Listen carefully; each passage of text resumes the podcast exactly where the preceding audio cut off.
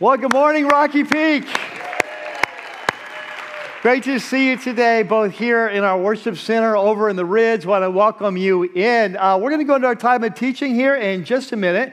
Um, but I have a couple things I want to call your attention to. You know, last week I mentioned it, but I know it's time of year. A lot of people are traveling and so on. But uh, you thank you uh, that we ended the year so strong financially. I'll be sharing with them more as we go into January, but thank you for that. But also, I mentioned last week that this initiative for the poor we had for Uganda Girls Home, you know, our goal was to raise about $80,000 because that would allow them to build this home that would serve 100 girls kind of off the streets, provide a place for them to learn and grow in, a safe environment.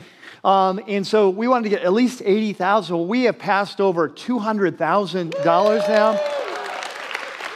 And so um, they are so excited because, I mean, this wasn't going to be built without, without this. And so they have actually broken ground. We've got a few pictures to show you. And so if you go to the screens, uh, there we go. We see uh, that's starting to go. You can move to number two. Keep it going there. Yeah, we've got something going on there. Not sure what that is. The next one's my favorite. Next one's my favorite. I think that's the cage. I'm not sure what's that. That's like for cage fighting they do in Uganda.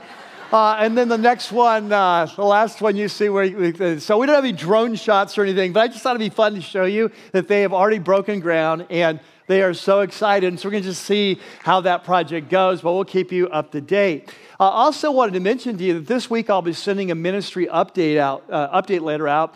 Uh, that at the end of this month, two weeks from tonight, we have our next encounter. Now, if you've never been to an Encounter, it's a time of uh, kind of worship, uh, praise, a little bit of vision casting. This particular encounter, because it's the start of the year, we'll do like a five minute uh, vote on our 2018 budget and elders. And so, in preparation for that, I'm sending out a ministry update letter about the Uganda Girls Home and about finance and budget this year and, and elders and Encounter and so on. So, that'll be coming this week. Now, um, a couple of things for you to uh, uh, note as well then is um, that this week, um, we don't have in the program this week, but we're sending 18 people to Thailand this week. And the reason that we're doing that is because they just all need a vacation. And no, just kidding. Uh, but uh, no, uh, you know, we're partnering with an organization called Zoe, which is a famous, uh, famous organization that does great work in sex trafficking. One of their main places they work is in Thailand. They're going to be working here in LA, uh, up in like Lancaster, Palmdale area, and we're going to be partnering with them.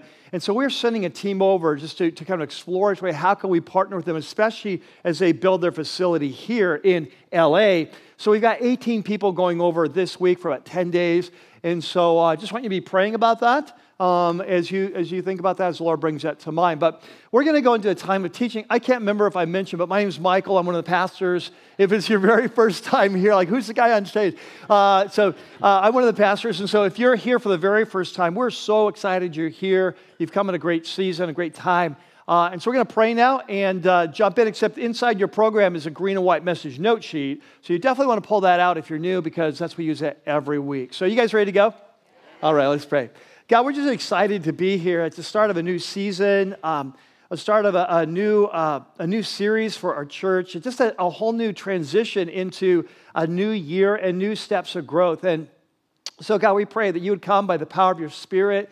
I pray you'd strengthen me, my, my thoughts be clear, my words be clear, uh, strengthen my voice. I just pray, God, is for us, whether we're, we're here in the worship center over in the ridge, that your spirit would come just thick right now and he would hover over this place and he would create and call forth beautiful things that we would listen and follow. We pray this in Jesus' name. And everyone said, Amen. So, our story today, it begins last June. And so, about a year ago, um, I had bought a new motorcycle. Now, a lot of you know that I've, I've ridden a Harley, but uh, I bought a new motorcycle. And for those of you who care, there's probably about three of you, uh, it's, a, it's a different kind of motorcycle. So it's, a, it's called an adventure bike, kind of a dual sport bike. So it's designed to kind of go anywhere in the world, kind of around the world. It's a Triumph, a Triumph Tiger. And so, anyway, I'd been looking forward for months to June preparing for a long time to go on a major trip up the West Coast. And so the plan was to go uh, all the way up to Canada, maybe cut over then to Montana. I was going to make it up as I go. It's like not real clear, but visit fam- friendly, uh, family and friends along the way. So, the first stage of the trip, I was going to go through uh, California like normal people do on roads, you know. Uh, but then once you hit Oregon and Washington, they have this incredible network of backcountry trails, uh, forest roads. Often you're going over mountains and passes and streams, and you can do it all on dirt, uh, all the way through Oregon and Washington. And so that was the plan. Now, of course, I'd done my research, as I always do, and, and all the sites had said never do this by yourself. Um, but, you know, like how bad can it be? So uh, I took off, uh, took off on a Tuesday. I headed up two days. I, I get to Eugene, Oregon. Uh, I spend the night there. Then I get up the next morning and I uh, head off about two hours into the wild, into the forests, uh, the mountains of, uh, of Oregon. And it's absolutely spectacular. I mean, snow capped things. Like many of the passes, I'm going to have to figure out what to do because there's still snow there. And, uh, and so it's just absolutely gorgeous. It's been a lot of rain last year, and so everything was green, pine trees everywhere, deciduous trees fill, filling it in, and it's gorgeous. So, about two hours after riding into the mountains, I arrive a little after lunch, uh, and I find my first uh, trailhead, this first forest road, and I take off, and it is amazing. I mean, blue skies, puffy white clouds, gentle breezes, mid 60s uh, Sheryl Crow in my helmet. Uh, it was just like, and I am, and I'm just loving this. You know, I'm kind of standing up on the bike and over uh, over uh, hills and down valleys and through gravel and through my first water, you know, kind of waterway. Like the road's flooded out for 30 yards, kind of ride through that. And it's just this incredible adventure, and it's a lifelong dream. And I'm just loving it uh, until uh, until I wasn't. Uh, well, today we are uh, we're continuing our series, or starting a brand new series called Rooted: The Rhythm of Relationship. And for those of you brand new, this is such an awesome time for you to be joining us. Uh, because we're, we're at the kind of embarking on a whole new adventure, not only in our weekend services, uh, but also for the, only the second time in the last 13 years, all of our life groups, uh, 155 life groups, are going to be going through the same study together. And so, uh, as we kick off this study today, I want to start with uh, three passages from one of the key leaders of the New Testament uh, church, early church. His name is Paul. We call him the Apostle Paul. He's writing a letter to some young Christ followers in the ancient city of Colossae, which is in modern day Turkey. Now, uh, just for this week, I don't know if we'll do it after this, but for this week, because I'm guessing we probably have some guests here, you may or may not have Bibles or brought your Bibles uh, that we're going to put, I'm going to put all the passages today that I'm referring to in our handout. Uh, if you've got your own Bible, of course, use your own Bible. It's always better in your own Bible. But if you, if you don't have that, you'll have them all there. And then if you're saying, well, like, what kind of Bible should I get to be kind of part of this?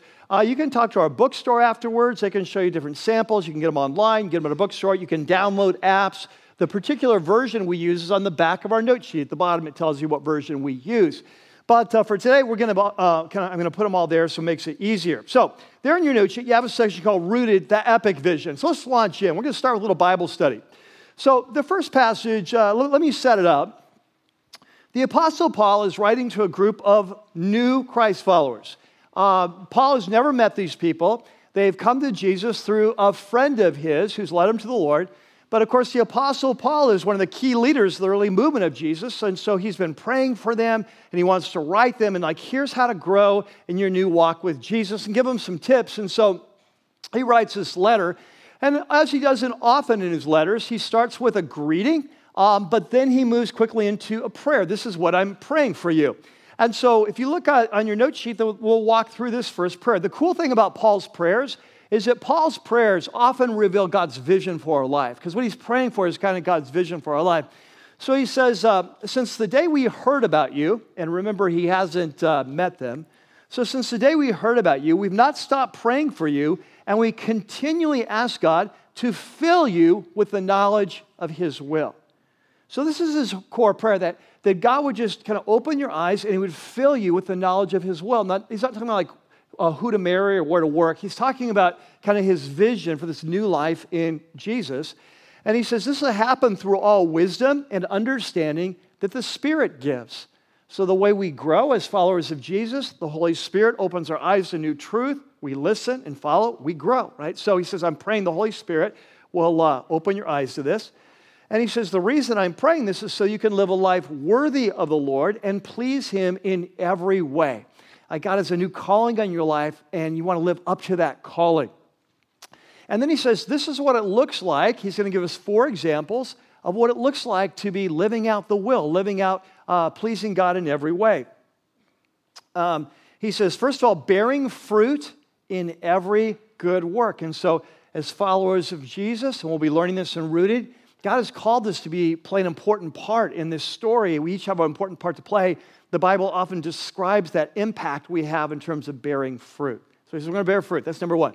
Number two, we're going to be growing in the knowledge of God. So we've come to Jesus, we've started to know him, but there's so much more to learn, so much more to grow, so much more uh, closer to draw to him. We want a real relationship, a first-hand relationship. We want to hear his voice, follow him. So he says, that's the second thing. We're going to be growing in the knowledge of God. So the third thing I'm praying for is you'll be strengthened with all power according to his glorious might or power.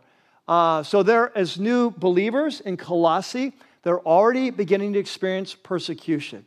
It's not always easy to follow Jesus. He says, I'm praying that you'll learn how to tap into God's power so you can be strong and endure any challenges you face. And then the fourth thing he says is that, um, is that you be joyfully giving thanks to the Father who has rescued us from the dominion of darkness, the dark side, and he's brought us into the kingdom of the Son that he loves, in whom we have redemption, the forgiveness of sins. And he says, I, just want you to pray the Holy Spirit opens your eyes, this amazing thing that's happened to you, that you have literally been transferred from the, from the power of darkness to the kingdom of light. And it's all happened because of Jesus' death for you, this redemption. And he said, I just pray that God would show you that so your life would be one of increasing gratitude, just blown away of how much God loves you. So that's number one passage, all right? It's prayer for them. Number two passage, we go to chapter two. And in chapter two, he says, So, just as you received Christ as Lord, and you've come to the Lord, so continue to live your lives in Him. You've come to Jesus, you've trusted Him, you've given Him your life, so continue to walk that out. And then what's the next word?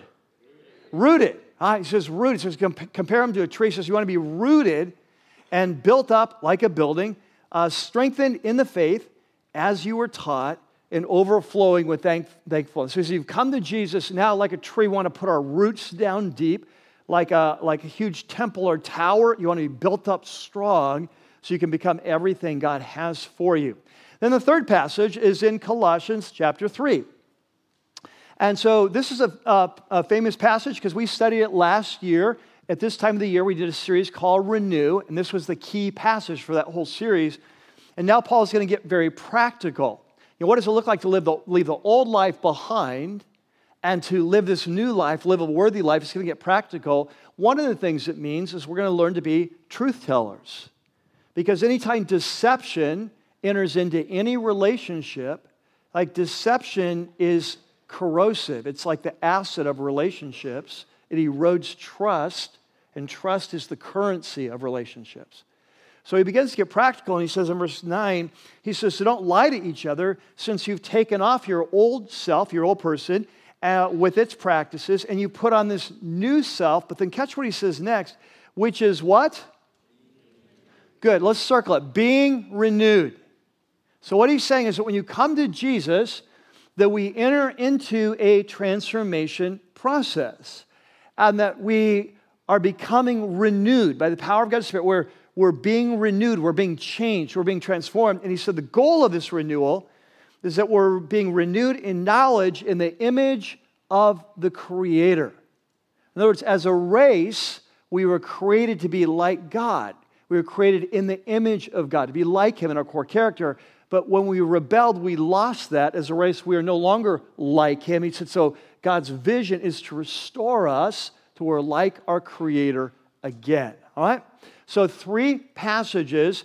I want to draw two important principles from them, highlight two things that are two principles going to carry us all the way through every week of Rooted. All right? So, there on your note sheet, you have a section called Rooted, the Path of Transformation. So, two things jump out from these three passages. Number one, this is something we talk about all the time here at Rocky Peak, but it's so critical for this series, uh, where we're headed and rooted, is that God has an epic vision.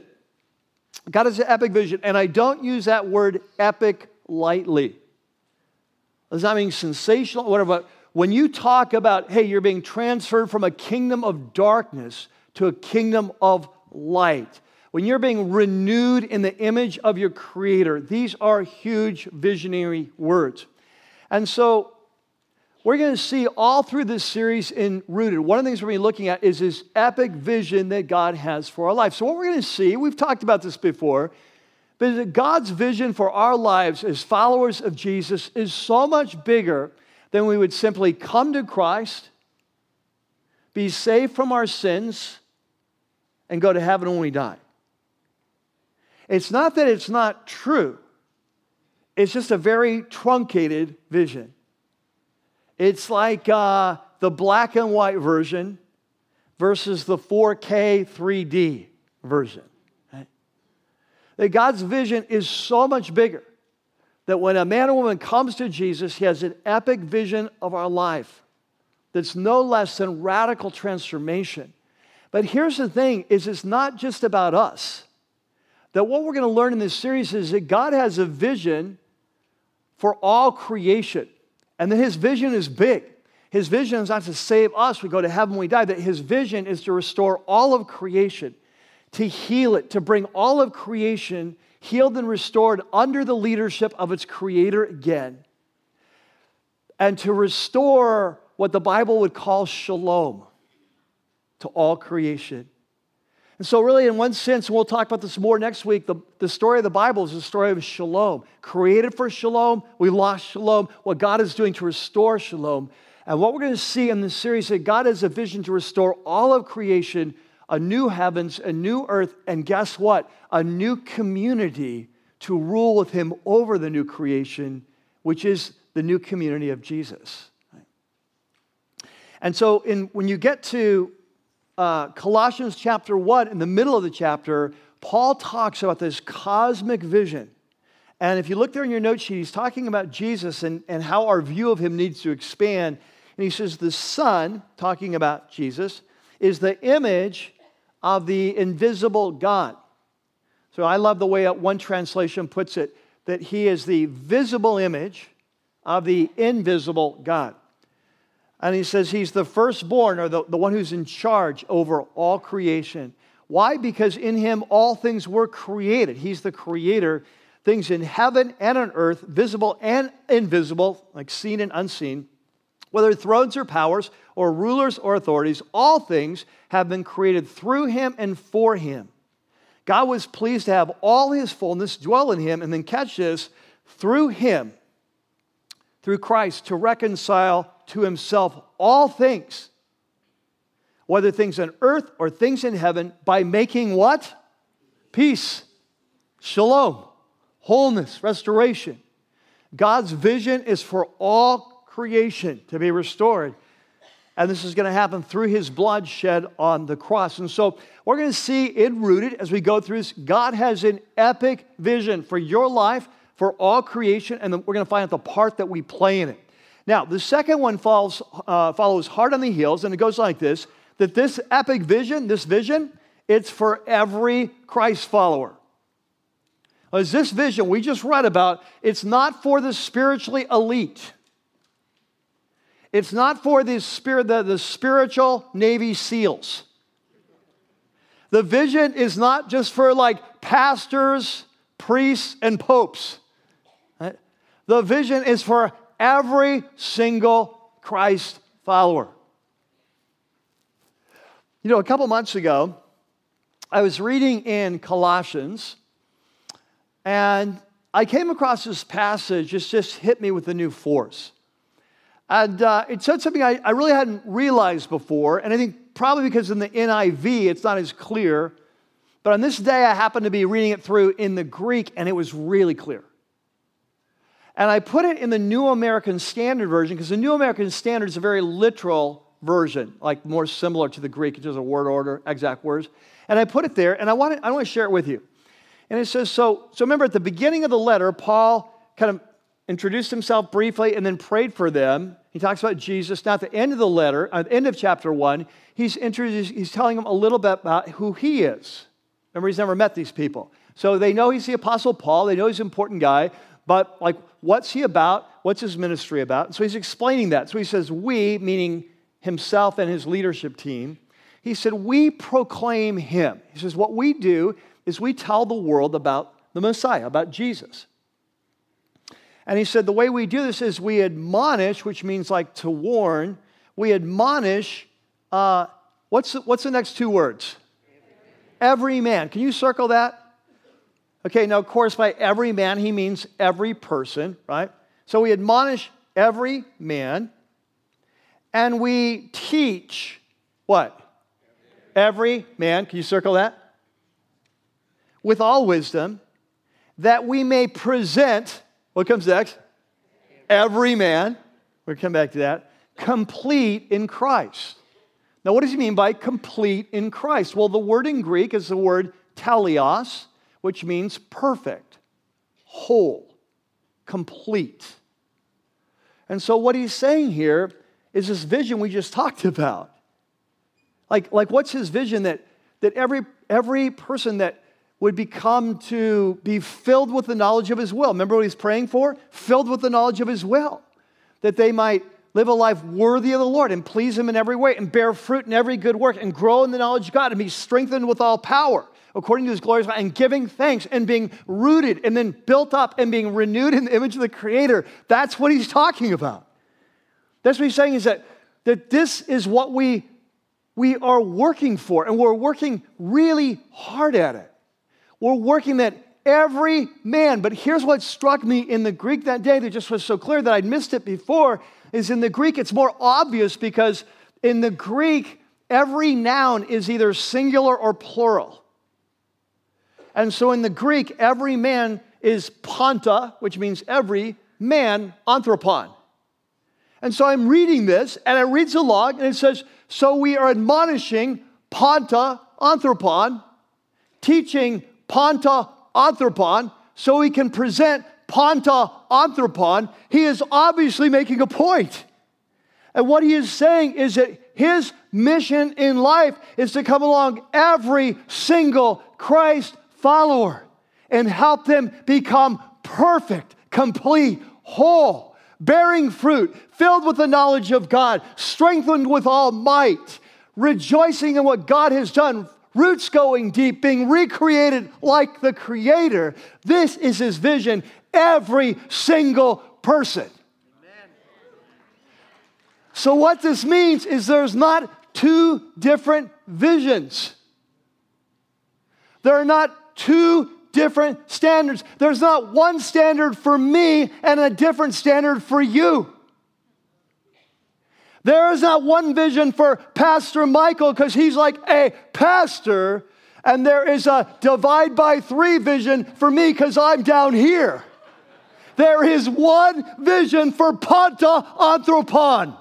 Every single person. It is the same vision, and God has a vision for your life. And it's one of the lies of the enemy that there's different visions for different people. And throughout church history, we have seen this lie perpetrated time and time again. Very early on in church history, this became there's one vision for priests and monks and one vision for laity.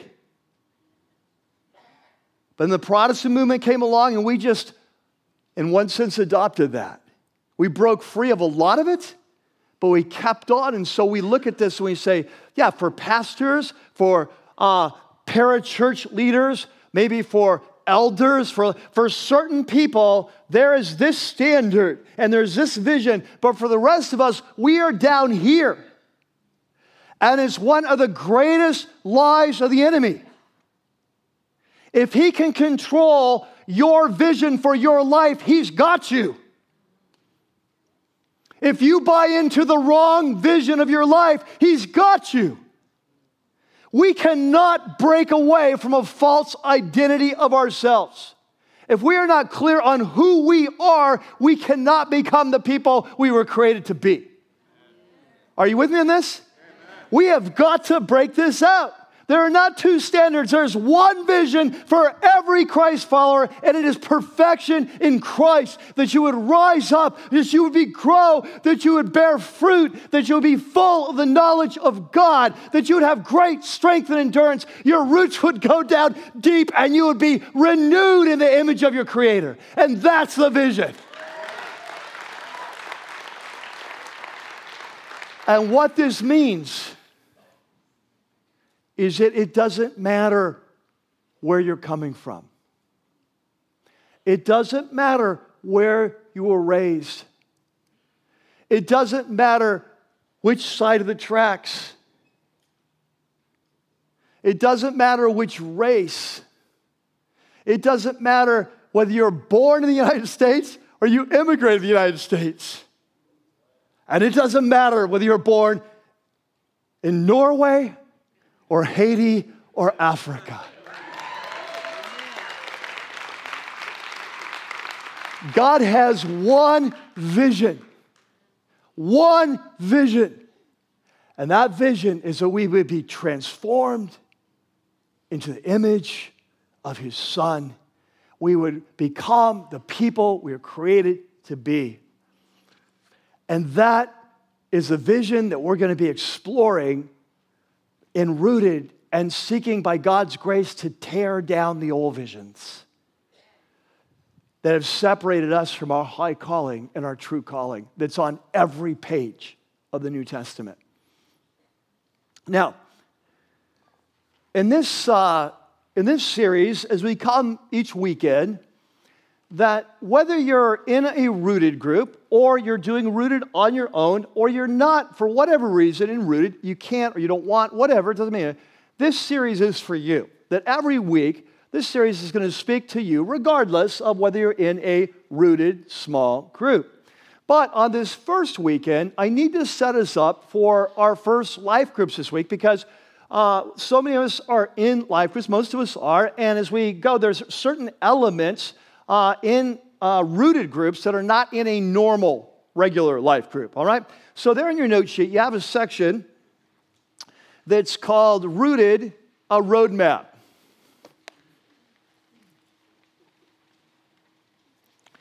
And uh, I'm going to be your tour guide for the next few minutes.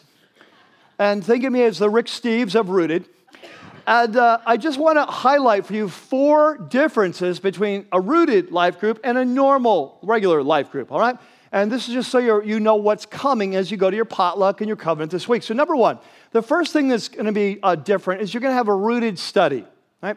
So, you're going to have this workbook that you need to get outside if you haven't got yet. And so, um, and so this is an incredible study. I'll talk more about it later. But one of the things I love about this study is the way it's laid out. Not only is the, the content amazing, but it's laid out so that the study is broken into five, diff- five different days of study. So it's designed in such a way to help you develop what we've been calling a rhythm of relationship in your, uh, in, in, your walk with God, in your daily personal time with God. And so, uh, so I want to encourage you to make this a high priority. It's one of the reasons we're doing this. And so, if you're going to get, uh, you're, you're, going to succeed in rooted, you need to set aside this time. Now, if you weren't here last week, I did a message on spiritual training. We talked about how to do that, how to succeed in this. Highly recommend. If you missed last week, go to YouTube and watch, right? Uh, but uh, this is what I can say. Hey, can you do life group homework the way you normally do it, like on the way to life group? Uh, yes. Yes, you can do that. You can do a lousy job uh, and you can come and you can look fairly intelligent and you won't be embarrassed, but you will not grow, right? You're going to miss out on what God has for you because this time of daily reflection, they're going to walk you through a process. You can't just cram that into one hour before you go, okay?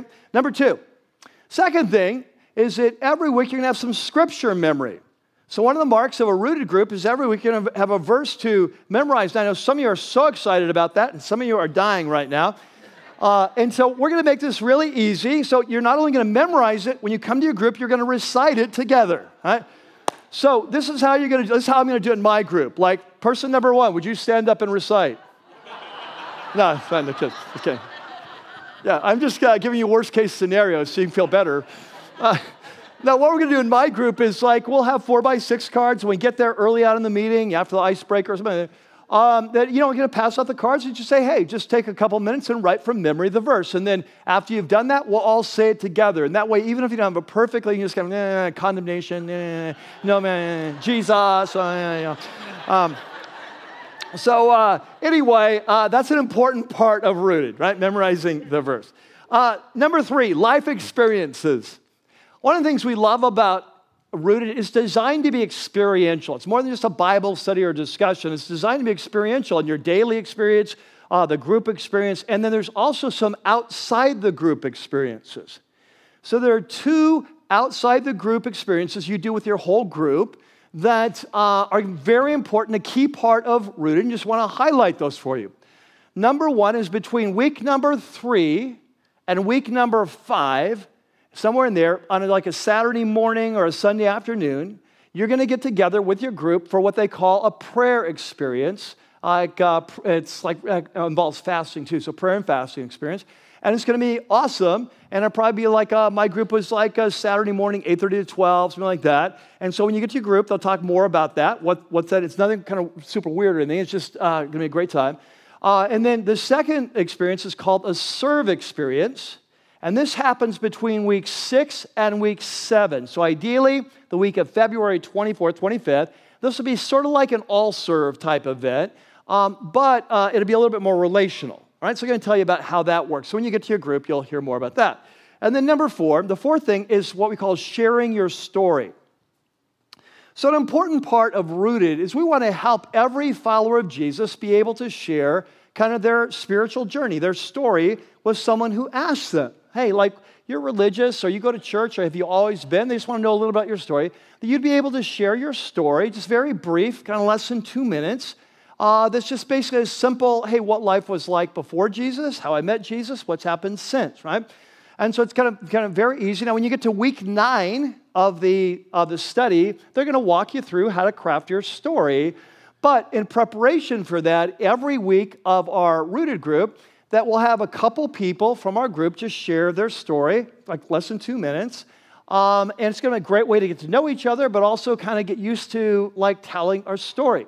And so if you want to get a heads up on that, you can look at week nine, kind of see how to, how to do that. But to make it easy, the first couple weeks, we've asked our hosts and leaders to share their stories. So you've got a couple weeks to see how this works, and kind of they can model that for you so you'll kind of learn what we're, what we're looking for. All right, so that's an important thing. So those are four things that are a very important part of the rooted experience that are not part of a normal, kind of regular life group. And so I just want to kind of make you aware of that. So when you go to your covenant, your potluck this week, you don't have that deer in the headlights look. Like, uh, no one ever told me about that. Uh, okay, so name it. All right. Now, uh, what I want to do is I wrap up, and don't get your hopes up because it's a long wrap up. But uh, as I begin to wrap it up, I have one final challenge. And there in your note sheet, there's a section called Rooted the Challenge. And so uh, so to, to give it, before I give you this challenge, I need to set it up.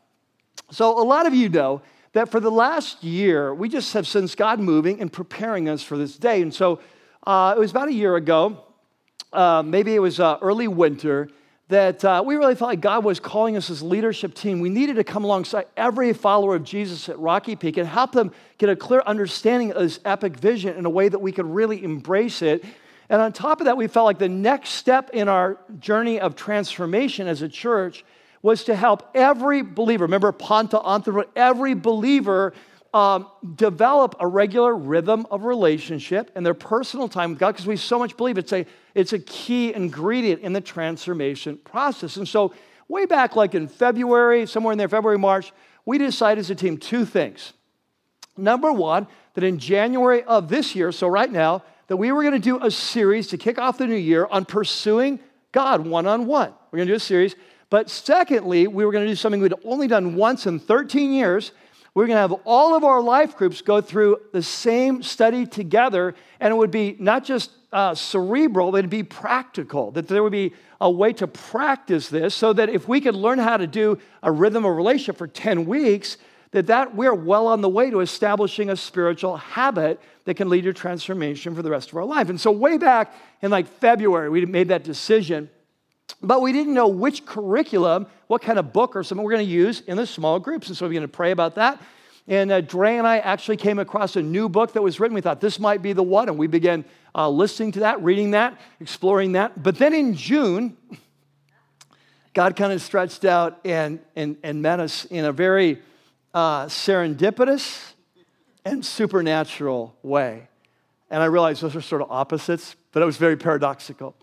And so, um, what happened to understand this, we have to go back to the story we started the day with. So, when we left, me, I was riding high, literally, uh, standing up on this new bike, uh, riding through the incredible forests of Oregon. And like I told you, that there was a lot of rain that year. And, uh, and so I knew I'd be going through a lot of uh, kind of streams, uh, water hazards along the way. It's part of the fun.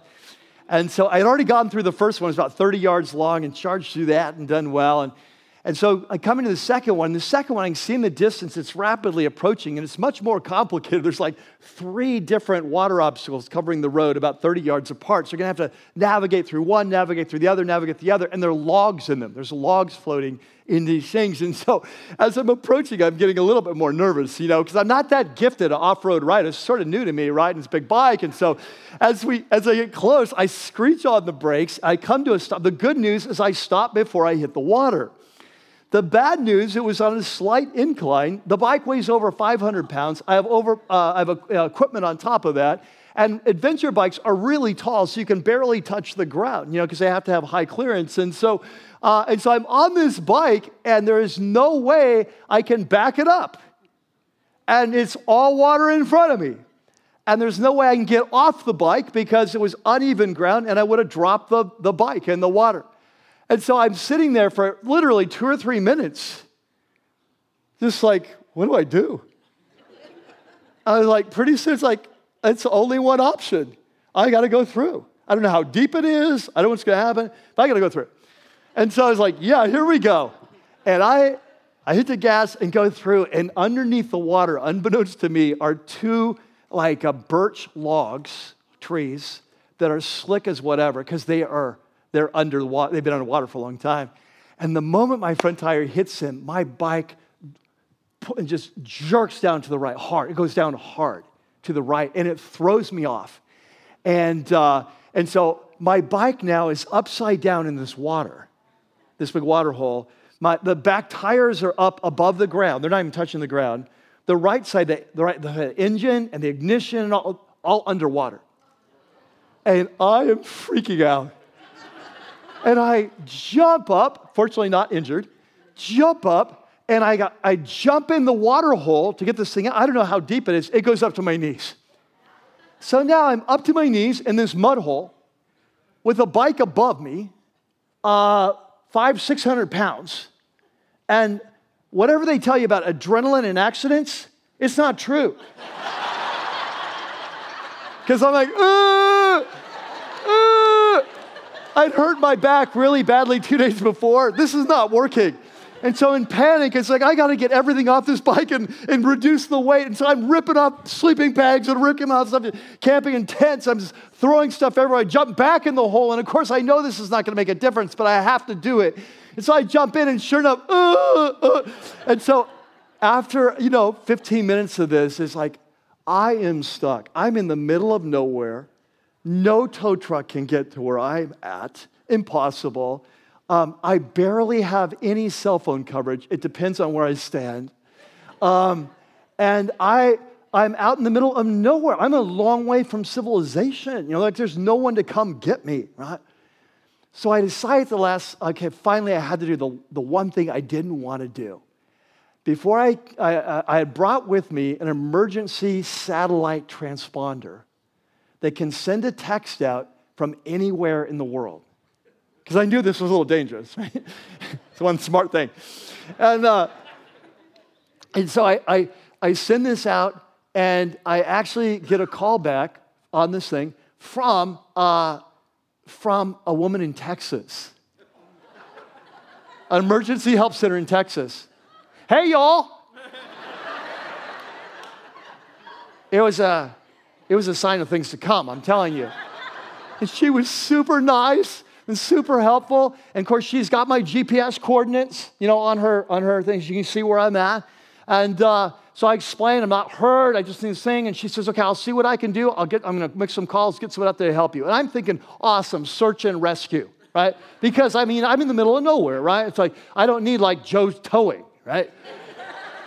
45 minutes later, I get a call. Hey, this is Joe. No, it was like this guy, it, was a small town tow truck from 30 miles away. And he says, This is really weird. I've never got a call like this before, but I got a call from an emergency center. And so, what is going on? And so I tell him the story. And he's like, Well, where are you? I, I don't really know. I've been crisscrossing trails. Uh, I'm near Crescent Lake. He's Crescent Lake. That's a huge area. I just sent a guy out there to pick up somebody. It took him 30 minutes to even find them, and they were on a road. I'm like, well, listen, you're the only hope I have. and, and, he says, well, I'll tell you what, I'm not really sure what to do. But uh, I go off in 45 minutes. I can let the next person know.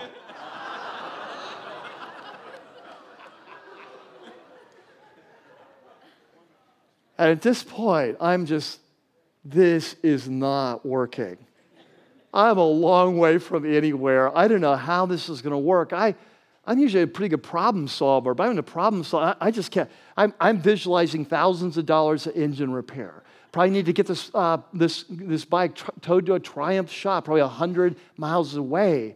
I'm out in the middle of nowhere. No tow truck can get. What I really need is like a, a, a four wheel drive vehicle with a winch to pull me out and, uh, and so that's what I really need. But, uh, but I, I don't know. I mean, in the middle of nowhere, how would I even find that person?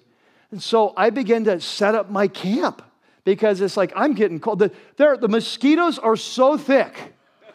I've got a full face helmet. I never took it off. I mean, it's eating me alive. I've got Gore Tex riding clothes on. I mean, my, I'm super wet because uh, the water's getting into my boots down from the mud hole that I cannot take anything off. And so uh, I just want to give you a feel for this. I've got a couple pictures, right? so that they're not, these are not awesome pictures because I was not really in, hey, let's set this up really nice kind of mode, but it'll give you a feel. So here we go. Okay, yeah, yeah. Yeah, now what it doesn't show you is right next to the log, between the log and the motorcycle, when you stand there, it's like uh, up to your knees, all right? And so you can see how the, the, kind of the, can, okay, yeah, here's another one. Yeah. I tried to get the log and like pry it to, no, that didn't work. Let's go, let's go some more. Yes, here's another angle.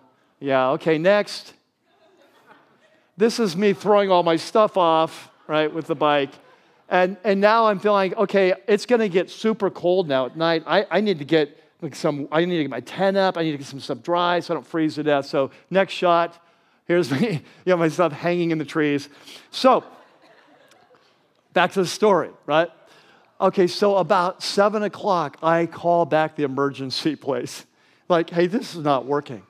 No, no, the guy's coming for you. He is? He said he might. Yeah, he's coming. So it turns out this guy's conscience is getting a hold of him. And he's like, I don't want the death of this man on my conscience. He's, I, he's telling me, like, I, I don't know if I could sleep tonight knowing you were out there and yourself. I mean, people may not come by for days, you know. And, uh, and so he's got a four wheel drive expedition, and he's going to come look for me.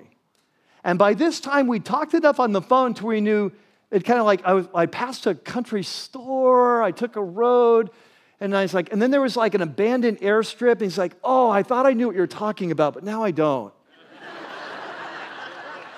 And he's like, oh, wait, wait. No, I do remember the, the band. Go, oh, good. And then I went down, and then a few miles, and there was a railroad track.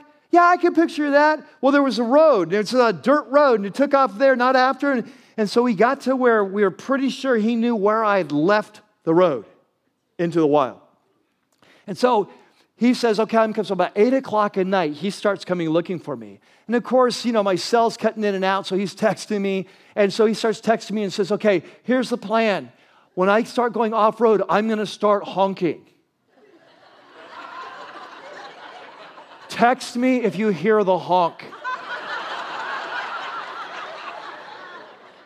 Five minutes would go by. Have you heard the honk? No honk. Ten minutes go by.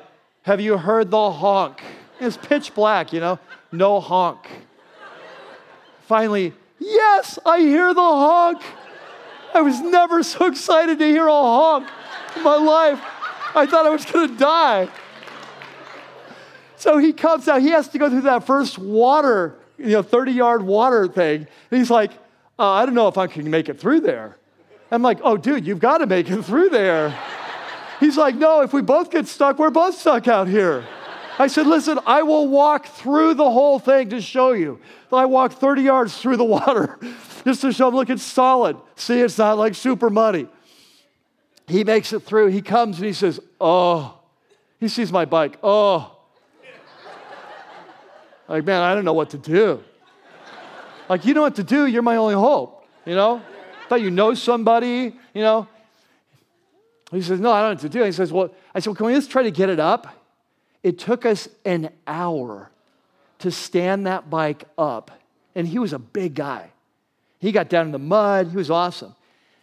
Uh, I paid him too, but anyway. Uh, we got that bike. We bought that bike. It took us literally 15 minutes to get the bike up. Now it's still in the hole. Now we have to attach a tow rag from his expedition to my bike. And after multiple tries where the bike would almost fall over and fall on me, you know, in the thing, we finally got it out. And it was like, he's like, but I don't know what to do now. And I said, well, let me try the ignition. And I I tried the ignition, and that sucker lit up. It was like, I'm like, yes! Eight hours underwater, and it lit up. I'm like, I love you, bike. You are my favorite bike. You are a triumph.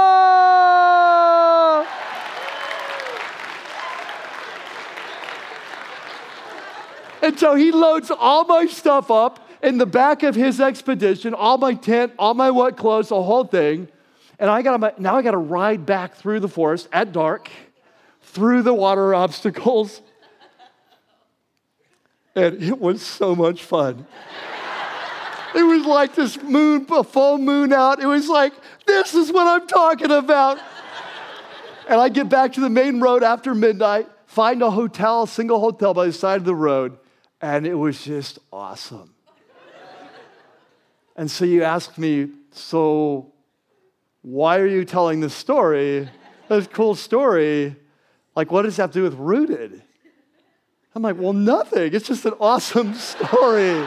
No, no, it's what happened next that was so awesome. It's what happened because, you know, when I'm out there, I got to tell you, that morning when I was in Eureka, I was having a very heart to heart, one on one with Jesus.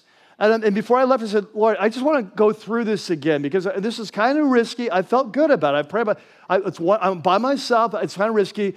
Uh, I hurt my back badly two days ago. That's, that's not a good thing. Um, I was supposed to have digital tracks for my GPS. When I got up here, they wouldn't work. I'm having to go with paper maps. Are very difficult to navigate, big forest maps. Uh, like everything about this is kind of seeming going wrong. So, are you sure that this is still a good plan, right? And to the best of my knowledge, I felt like the Lord was saying, I'm with you. And I've had so many times in my life where I've gotten out of the boat and onto the water when He said, Let's trust me with it. And it's like, okay. And so when this bike is in the hole and I'm there thinking I'm going to die, I'm like, uh, Jesus, remember that conversation we had like earlier, you know? And it's like, God, what are you up to, right? And the whole time just trying to fight despair. It was one of the worst days of my life. And, and trying to fight despair and just like, okay, I'm just like, what is God doing, right? So the next day I get up at this hotel. I call my, uh, I, I call my, uh, my, my mechanic in TO and I said, hey, uh, here's what happened. He said, listen, check, check your bike for this and this and this. If, it's, if those are good, I think you're good to go. These bikes are tough, they're made for this. I checked that, that, and that was all good, and so I take off. I rode eight hours. I rode eight hours to Tacoma. I stayed with friends, and then I was going to ride uh, four and a half hours to Spokane to spend some time with friends. This was all on normal roads now. I was done with the other. Uh, and uh, but along the way, I began to have intermittent ignition problems. and I tried to clean it up, and it, I thought it was fixed, but then it wasn't, and that led to a whole nother drama, uh, being you know stranded by the side of the road, the bike won't start, you know that kind of thing. Um, but I'll skip over that. Don't have time for that. Uh, eventually, limping to Spokane, I find out this, the Triumph dealer in Seattle said we can't see you for three weeks. But I found out the number one dealer in all the U.S. for, uh, for uh, Triumph Mechanics is in Spokane, where my friend was. And so I had called them. They were awesome, but I arrived on a weekend when they weren't open, and they were going to open until Tuesday. And I was only going to spend two nights there. I was going to leave Tuesday morning, but because my bike was broken, they couldn't see it till Tuesday. I was going to stay longer. So when I first uh, called into town, I'm with this friend. He used to go to Rocky Peak. I did he and his wife's wedding years ago. They're close friends. And so um, I, I, when I pull in and we start talking, they start telling you, we have got to tell you about this small group experience. It's kind of new. It's come from Africa. It's kind of new in the U.S but it's just having this huge impact on our church. And it's called Rooted. And I never heard of it before. And he begins telling me, but from the very beginning, I just sensed like like a Holy Spirit sense, like, hmm, something, I think there's something here, something here for us. And the more he talks, the more interested I get. And then he says on Monday, he says, Hey, listen, I've been thinking about this. He says, Because your motorcycle's broken and because it has to go in the shop and you have to stay an extra day, my group, our rooted group, is on Tuesday night. Why don't you come with me to my rooted group? I'm like, okay. And I went, and it was just like, I just continued to grow. There is something here. And so when I left there, I went to see my sister in Montana, but then I came home a week early because this whole adventure had kind of been ruined. And so when I get home, my first day back in the office, I spend five and a half hours going through this rooted book. And I'm telling you, as I'm reading it, I am wiping tears from my eyes and the reason is, is because I've been doing this a long time. And I have never in all my life seen any small group study that tells the epic story that I talked about earlier as well as rooted. It is not black and white. It is not, it tells the full picture of what it means to be a follower of Jesus, how we grow in that relationship, the story of shalom from beginning to end and the part that we play. And it is amazing. And as I'm reading it, I had emailed my assistant and said, Hey, I'm just curious. I'm, I'm sensing from the Holy, this before I even read it, before I'm just sensing the Holy Spirit might be in this. This might be something we're going to do at the start of the year. Could you just find out, is there any training around on like how you train your leaders and that sort of thing? And she emails me back right away, says, You're not going to believe this. But the church that brought it to the United States is in Orange County. And it's like once or twice a year, they do a big training, and it's next week. And because you're home early, you can go. And so we took 10 of our leaders from Rocky Peak.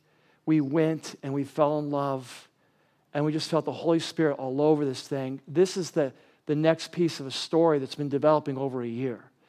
And so this fall, we did the pilot groups, and now we're ready to launch and we got more people than ever before in our life groups. We're going to be going through this together. And it's going to be awesome. But here's my challenge I absolutely love Rooted. It is amazing. It's not only great story, it tells it in the way, even in our own language. If I could have commissioned, said, hey, could you use Rocky Peak language to tell the story? This would be rooted. It's so it fits us like a glove. It's unbelievable. And I believe it has the power to change lives. So one of the things I've learned over the years is that, that God creates tools. He creates sermons. He creates messages. He creates worship songs. He creates retreats. He creates courses. And they're incredible tools that God uses to transform people's lives. But this is what I know that it's never really the tool. The tool is just the instrument. What transforms our lives is when we listen and follow the Holy Spirit.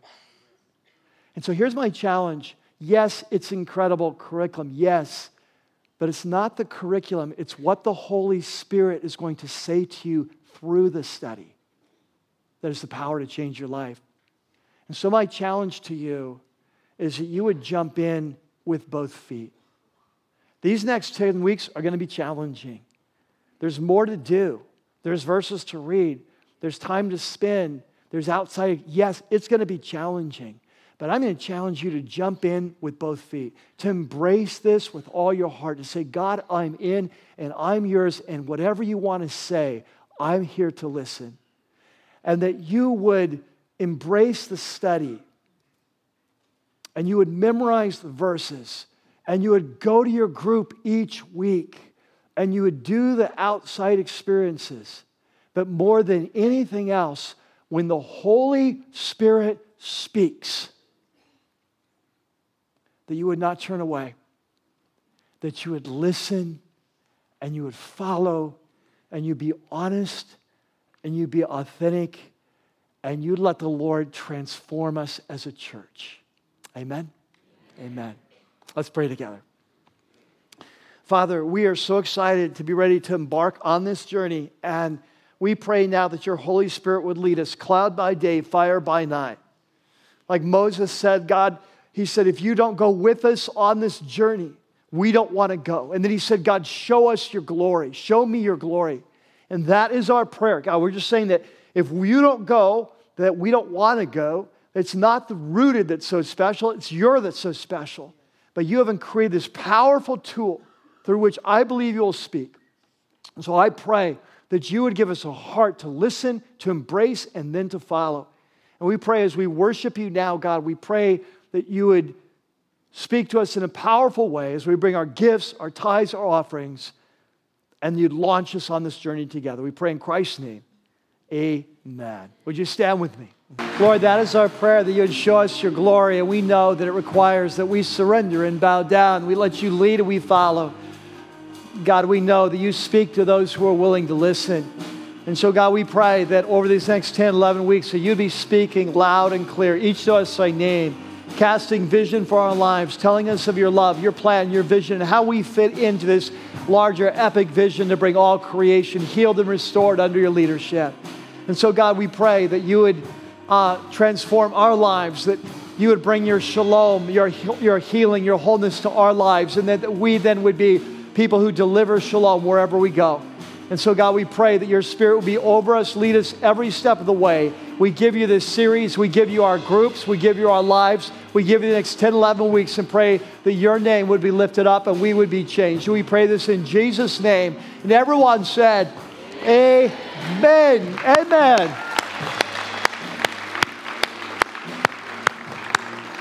Hey, a couple things as we go. First of all, if you're not yet in a life group and you want to still get in one, that just go out afterwards and our life group team will help you see if we can find the right group for you.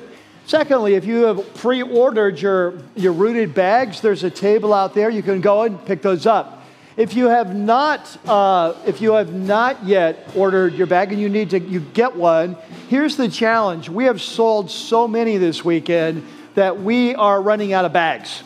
So we still have the books and so if you go up, you can buy your book. We will order bags this week, have more bags for you next week. Now, uh, one other thing is that we've had a few people, and we don't know if this is widespread or not, but a few people said their rooted books are missing the first two weeks of there's like blank.